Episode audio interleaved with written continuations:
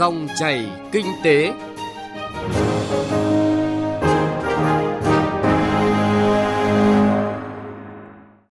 Kính chào và cảm ơn quý vị và các bạn đang lắng nghe dòng chảy kinh tế. Trong 20 phút của chương trình hôm nay, thứ sáu ngày 21 tháng 2 năm 2020, chúng tôi sẽ chuyển tới quý vị và các bạn những nội dung chính sau.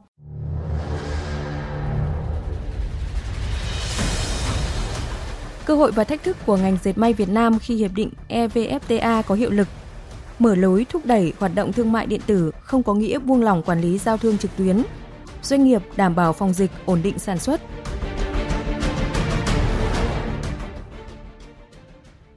Trước tiên chúng tôi chuyển tới quý vị và các bạn những thông tin kinh tế đáng chú ý. Thủ tướng Chính phủ vừa ký ban hành chỉ thị yêu cầu tạo điều kiện cho doanh nghiệp khởi nghiệp sáng tạo. Thủ tướng đã giao việc cụ thể cho Bộ trưởng và lãnh đạo các bộ, ngành địa phương. Trong đó đáng chú ý, Thủ tướng giao Bộ Kế hoạch và Đầu tư đôn đốc yêu cầu các cơ quan đăng ký kinh doanh tại các địa phương hướng dẫn chi tiết tạo điều kiện thuận lợi cho các doanh nghiệp khởi nghiệp sáng tạo. Theo đại diện Bộ Công Thương, sau hơn một năm Hiệp định Đối tác Toàn diện và Tiến bộ Xuyên Thái Bình Dương CPTPP có hiệu lực, kim ngạch trao đổi thương mại giữa Việt Nam và các nước CPTPP đã đạt hơn 77 tỷ đô la, tăng 3,9% so với năm 2018. Trong đó xuất khẩu của Việt Nam sang các nước CPTPP đạt hơn 39 tỷ đô la, tăng 7,2% so với năm 2018. Thời gian tới, Bộ Công Thương kiến nghị Thủ tướng Chính phủ giao Bộ Tư pháp chủ trì phối hợp với các bộ ngành liên quan, tiếp tục ra soát hệ thống pháp luật, kiến nghị bổ sung sửa đổi các văn bản pháp luật để thực thi hiệp định CPTPP. Báo cáo của Bảo hiểm xã hội Việt Nam cho thấy, tính đến nay, cả nước có hơn 15 triệu người tham gia bảo hiểm xã hội bắt buộc, giảm gần 45.000 người so với năm 2019. Số đối tượng tham gia bảo hiểm xã hội tự nguyện là 550.000 người. Từ đầu năm đến nay, chính quyền địa phương các cấp đã phối hợp tốt với cơ quan tài chính, chuyển đủ số tiền ngân sách nhà nước đóng, hỗ trợ đóng bảo hiểm y tế cho các đối tượng của quý 1 năm nay – Tuy nhiên, cũng có một số địa phương chưa thu được tiền ngân sách nhà nước đóng bảo hiểm y tế như Lai Châu, Bến Tre, Sóc Trăng, Ninh Thuận, Bình Thuận. Đại diện Tổng công ty Hàng hải Việt Nam Vinalines cho biết, theo kế hoạch được phê duyệt trong năm nay, công ty mẹ Tổng công ty sẽ tiến hành thoái vốn tại 13 doanh nghiệp thành viên trực thuộc. Tổng công ty Hàng hải Việt Nam đã thực hiện thoái vốn rất nhiều doanh nghiệp, đặc biệt vốn đầu tư tại các doanh nghiệp kinh doanh ngoài ngành như ngân hàng, chứng khoán, bảo hiểm, bất động sản cũng đã được Vinalines rút toàn bộ để tập trung trong 3 ngành nghề chính gồm cảng biển, vận tải biển và hoạt động dịch vụ hàng hải. Theo Cục Thương mại Điện tử và Kinh tế số Bộ Công Thương, hiện tại các sàn thương mại điện tử đang tích cực phối hợp để rà soát và thông báo tới người bán về việc không lợi dụng dịch bệnh để tăng giá các sản phẩm hàng hóa, phục vụ phòng dịch gây bất ổn thị trường các sàn giao dịch đã chủ động gỡ bỏ các sản phẩm có mức giá cao bất thường hoặc yêu cầu người bán điều chỉnh giá bán phù hợp, đồng thời tiếp tục đẩy mạnh mở rộng nguồn cung các sản phẩm với những đối tác nhà cung lớn để bình ổn giá. Theo dự báo năm 2020, việc cung ứng điện đáp ứng nhu cầu phát triển kinh tế xã hội và đời sống nhân dân gặp nhiều khó khăn trong điều kiện thời tiết diễn biến ngày càng cực đoan, bất lợi, nhất là tình hình nắng nóng khô hạn. Để cung cấp đủ điện cho phát triển kinh tế xã hội năm nay, ngoài các nguồn huy động từ thủy điện, nhiệt điện than, khí, năng lượng tái tạo, Riêng mùa khô năm nay, Tập đoàn Điện lực Việt Nam dự kiến phải huy động hơn 3 tỷ kWh từ nguồn điện dầu trong điều kiện thủy văn không được cải thiện. Tập đoàn Điện lực Việt Nam chỉ đạo các đơn vị thành viên tập trung cung ứng điện trong 6 tháng mùa khô cũng như cả năm 2020, không để thiếu điện trong mọi tình huống, đảm bảo đầu tư các dự án nguồn điện và lưới điện trọng điểm theo đúng tiến độ. Thưa quý vị và các bạn, Hiệp định Thương mại Tự do Việt Nam EU EVFTA được Nghị viện châu Âu phê chuẩn đang tạo ra những cơ hội thương mại lớn, thể hiện sự đánh giá cao tin cậy của Liên minh châu Âu đối với Việt Nam. Với cam kết xóa bỏ thuế nhập khẩu lên tới gần 100% biểu thuế, Việt Nam có rất nhiều cơ hội gia tăng xuất khẩu trong những mặt hàng có lợi thế như dệt may, da dày, nông thủy sản, vân vân. Trong đó, ngành dệt may được dự báo là ngành hàng được hưởng lợi nhiều nhất từ hiệp định EVFTA. Tuy vậy, cùng với các cơ hội tiếp cận thị trường, hiệp định cũng đem đến nhiều thách thức cho doanh nghiệp dệt may Việt Nam. Phóng viên Bá Toàn đề cập nội dung này. Hiệp định Thương mại Tự do giữa Việt Nam và EU EVFTA được đánh giá là hiệp định toàn diện chất lượng cao và cân bằng lợi ích cho cả hai bên. Sau khi hiệp định có hiệu lực, gần 100% hàng hóa xuất khẩu của Việt Nam sang Liên minh châu Âu EU được xóa bỏ thuế nhập khẩu theo lộ trình 7 năm. Riêng với ngành dệt may, với việc cắt giảm thuế theo quy định, các doanh nghiệp dệt may có thêm nhiều dư địa để tăng trưởng thị phần – Đặc biệt, trong bối cảnh những diễn biến khó dự đoán như bảo hộ mậu dịch, căng thẳng thương mại, tác động của dịch COVID-19, hiệp định sẽ giúp doanh nghiệp dệt may Việt Nam có điều kiện thúc đẩy xuất khẩu, đa dạng hóa thị trường, thu được giá trị gia tăng cao hơn thông qua việc thiết lập các chuỗi cung ứng mới. Ông Trương Văn Cẩm, Phó Chủ tịch kiêm Tổng thư ký Hiệp hội Dệt may Việt Nam nhận định. Đây là cái lợi thế rất lớn. Trong cái điều kiện hiện nay với cái nguồn nguyên liệu ờ, mà đang bị khan hiếm như thế này mà chúng ta cũng phụ thuộc rất nhiều vào Trung Quốc thì rất lớn như thế cũng gặp những khó khăn. Tuy nhiên thì các doanh nghiệp ấy, tôi nghĩ rằng EVFTA được thông qua thì các doanh nghiệp cũng sẽ phải tìm mọi giải pháp. Ví dụ như là khai thác những nguồn nguyên liệu ở các nước khác đặc biệt là cái nguồn nguyên liệu ờ, ví dụ vải từ Hàn Quốc chẳng hạn. Bởi vì ờ, trong cái hiệp định có quy định là đấy là cái trường hợp ngoại lệ nếu như chúng ta sử dụng vải của Hàn Quốc là một quốc gia mà có ký hiệp định thương mại tự do với cả EU cả Việt Nam và đồng thời thì cũng có thể là chúng ta cũng phải tập trung để khai thác cái nguồn nguyên liệu từ những nước khác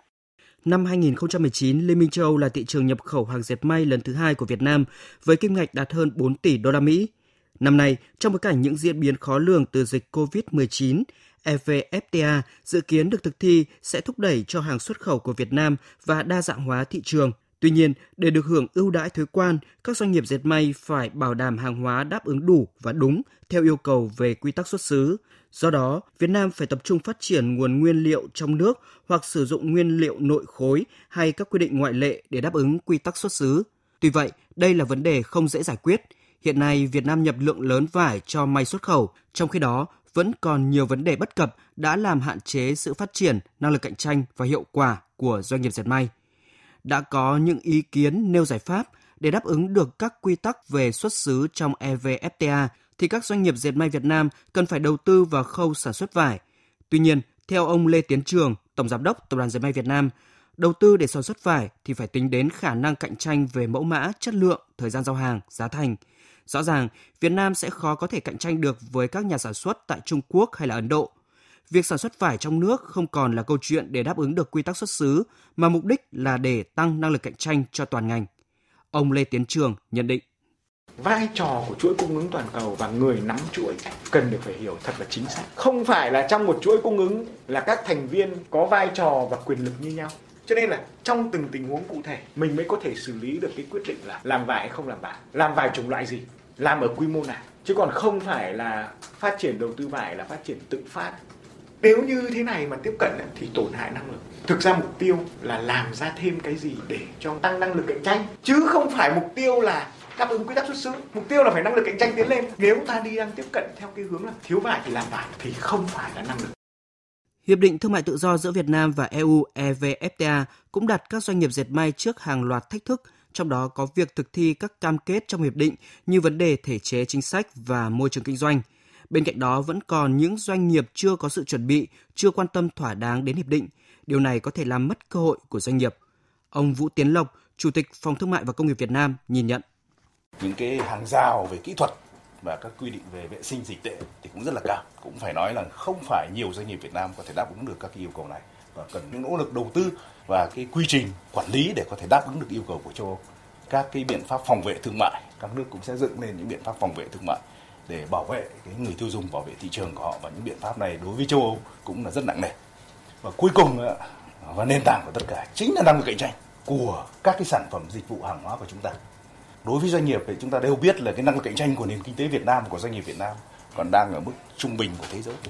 Chúng ta vươn đến châu Âu và chúng ta cạnh tranh với châu Âu, nghĩa là cạnh tranh với những nền kinh tế có năng lực cạnh tranh hàng đầu trên thế giới. Cho nên cái đó là có một khoảng cách về năng lực cạnh tranh giữa chúng ta với lại các cái nền kinh tế này. Và chính vì vậy cho nên cái việc nâng cao năng lực cạnh tranh của hàng hóa dịch vụ,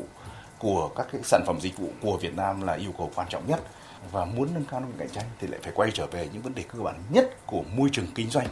làm sao mà phải tiếp tục có những nỗ lực cải cách mạnh mẽ hơn nữa về thể chế, thủ tục hành chính, điều kiện kinh doanh để tạo thực sự thuận lợi cho doanh nghiệp, để tiết kiệm các chi phí hành chính, để rút ngắn cái thời gian thực hiện các thủ tục hành chính.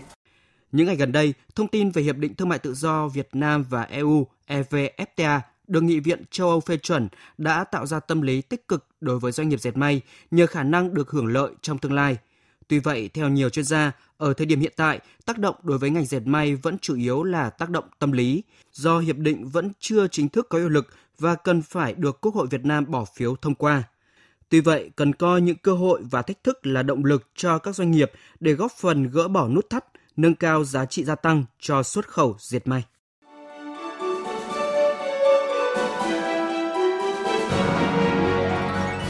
Dòng chảy kinh tế, dòng chảy cuộc sống.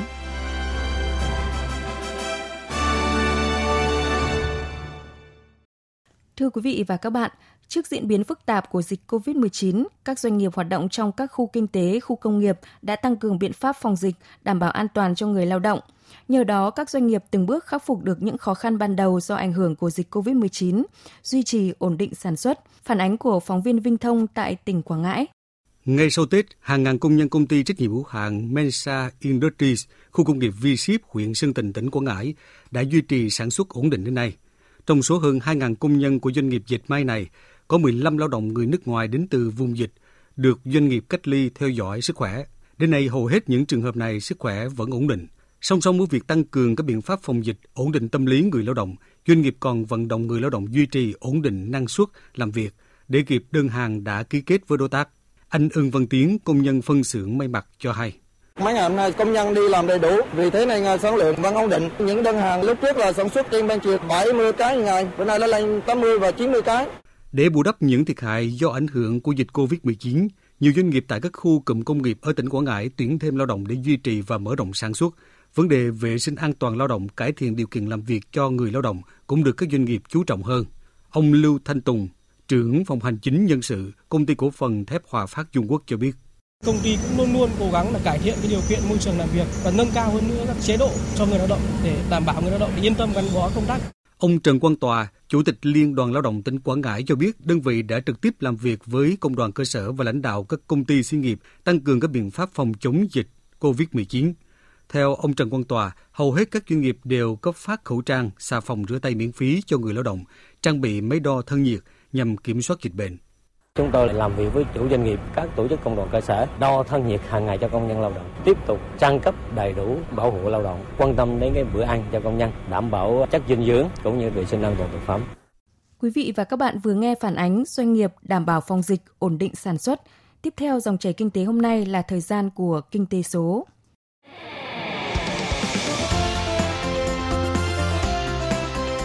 Kinh tế số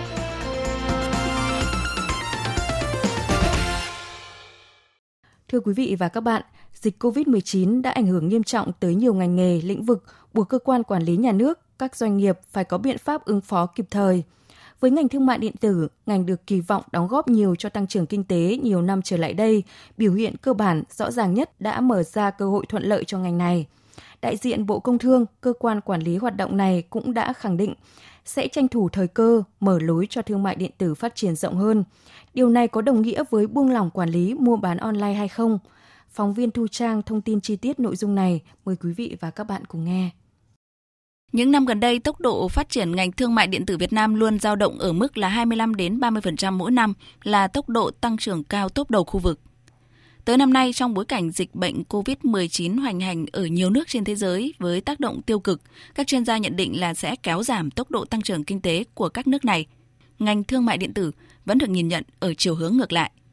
Cụ thể, bởi lo ngại bị nhiễm và lây lan dịch bệnh, đa phần người dân hạn chế ra ngoài, hạn chế mua bán trực tiếp, tăng cường các hoạt động mua bán trên môi trường mạng. Và đây là cơ hội thực tiễn của ngành thương mại điện tử, cũng là tín hiệu đáng mừng đóng góp chung vào nỗ lực hướng tới nền kinh tế số Việt Nam – Ông Nguyễn Bình Minh, Ủy viên Ban chấp hành Hiệp hội Thương mại điện tử Việt Nam nhấn mạnh. Xảy ra các cái dịch bệnh dẫn đến là cái nền thương mại điện tử phát triển thần tốc nhất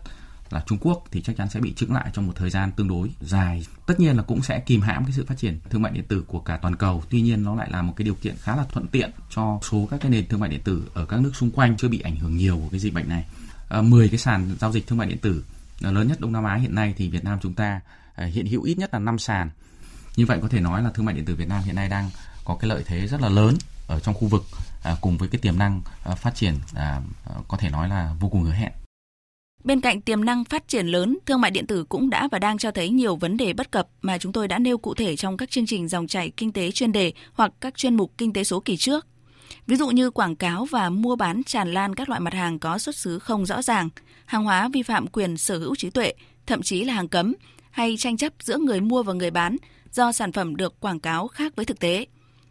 Theo dõi diễn biến của hoạt động này, nhiều quan điểm cho rằng cần quan tâm siết chặt quản lý hình thức giao thương ảo, không chỉ để đảm bảo quyền lợi người tiêu dùng mà còn tránh thất thu thuế, nhất là kinh doanh trên các kênh như Facebook, YouTube. Ông Đặng Hoàng Hải, Cục trưởng Cục Thương mại điện tử và Kinh tế số Bộ Công Thương, cơ quan quản lý hoạt động thương mại điện tử lại nêu dẫn chứng, gợi mở những thông tin có phần khác biệt. Rất nhiều hàng hóa được bán qua Facebook. Thực ra cái việc này thì không có cái gì là xấu cả. Trên thế giới, cũng như là tại Việt Nam thì chúng ta phát triển thương mại điện tử thì bán sang Facebook cũng là một phương tiện tốt. Nếu mà nó lành mạnh thì chúng ta cần phải thúc đẩy. Cơ quan chức năng như là cơ quan thuế bên bộ tài chính thì họ cũng đã làm những cái biện pháp cần thiết. Và sắp tới thì cũng sẽ sửa đổi những cái điều khoản liên quan đến thuế, liên quan đến cái hệ thống. Cái việc thu thuế thì chắc chắn sẽ hữu hiệu hơn, nhất là với sự hợp tác với Facebook. Nhưng mà chúng ta cũng nhìn nhận là một vấn đề là việc thu thuế thì có rất nhiều quan điểm một số nước cam kết luôn là 5 năm hoặc 10 năm họ không thu thuế đối với thương mại điện tử. Vì họ đấy cho rằng đấy là một cái nơi mà nó sẽ đem lại ích lợi cho toàn xã hội. Cái việc thu thuế của thương mại điện tử không cần thiết. Cái ích lợi mà nó đem lại trong xã hội thì nó sẽ bù đắp vào cái số thuế mà chúng ta sẽ thu. Những thông tin từ đại diện cơ quan quản lý cho thấy các ngành chức năng có thiên hướng thúc đẩy hoạt động giao thương này bằng cách tranh thủ thời cơ, mở lối cho các cá nhân doanh nghiệp ứng dụng phương thức kinh doanh này, trước mắt là nhằm phát triển trên diện rộng ở địa bàn cả nước. Tuy nhiên, nói như vậy không đồng nghĩa với buông lỏng quản lý mua bán online. Ngoài thông tin vừa được ông Đặng Hoàng Hải nêu là sẽ đánh thuế trong một số trường hợp và xem xét cho những hoạt động giao thương lành mạnh có cơ hội nhiều hơn để phát triển. Cơ quan này cũng đã nhận được nhiệm vụ phải quan tâm theo dõi, kịp thời phát hiện và có thể phản ứng nhanh, siết chặt quản lý khi nảy sinh những tiêu cực trên thương trường ảo. Đó là chỉ đạo của Bộ trưởng Bộ Công Thương Trần Tuấn Anh đề nghị tổng quản lý thị trường phối hợp với cục thương mại điện tử phải có cái biện pháp để đấu tranh với lại cái hiện tượng lợi dụng thương mại điện tử để bán hàng giả cũng như là những cái hành vi tăng giá bán gây ra tác động xấu đến cái thị trường cũng như lợi ích của người tiêu dùng.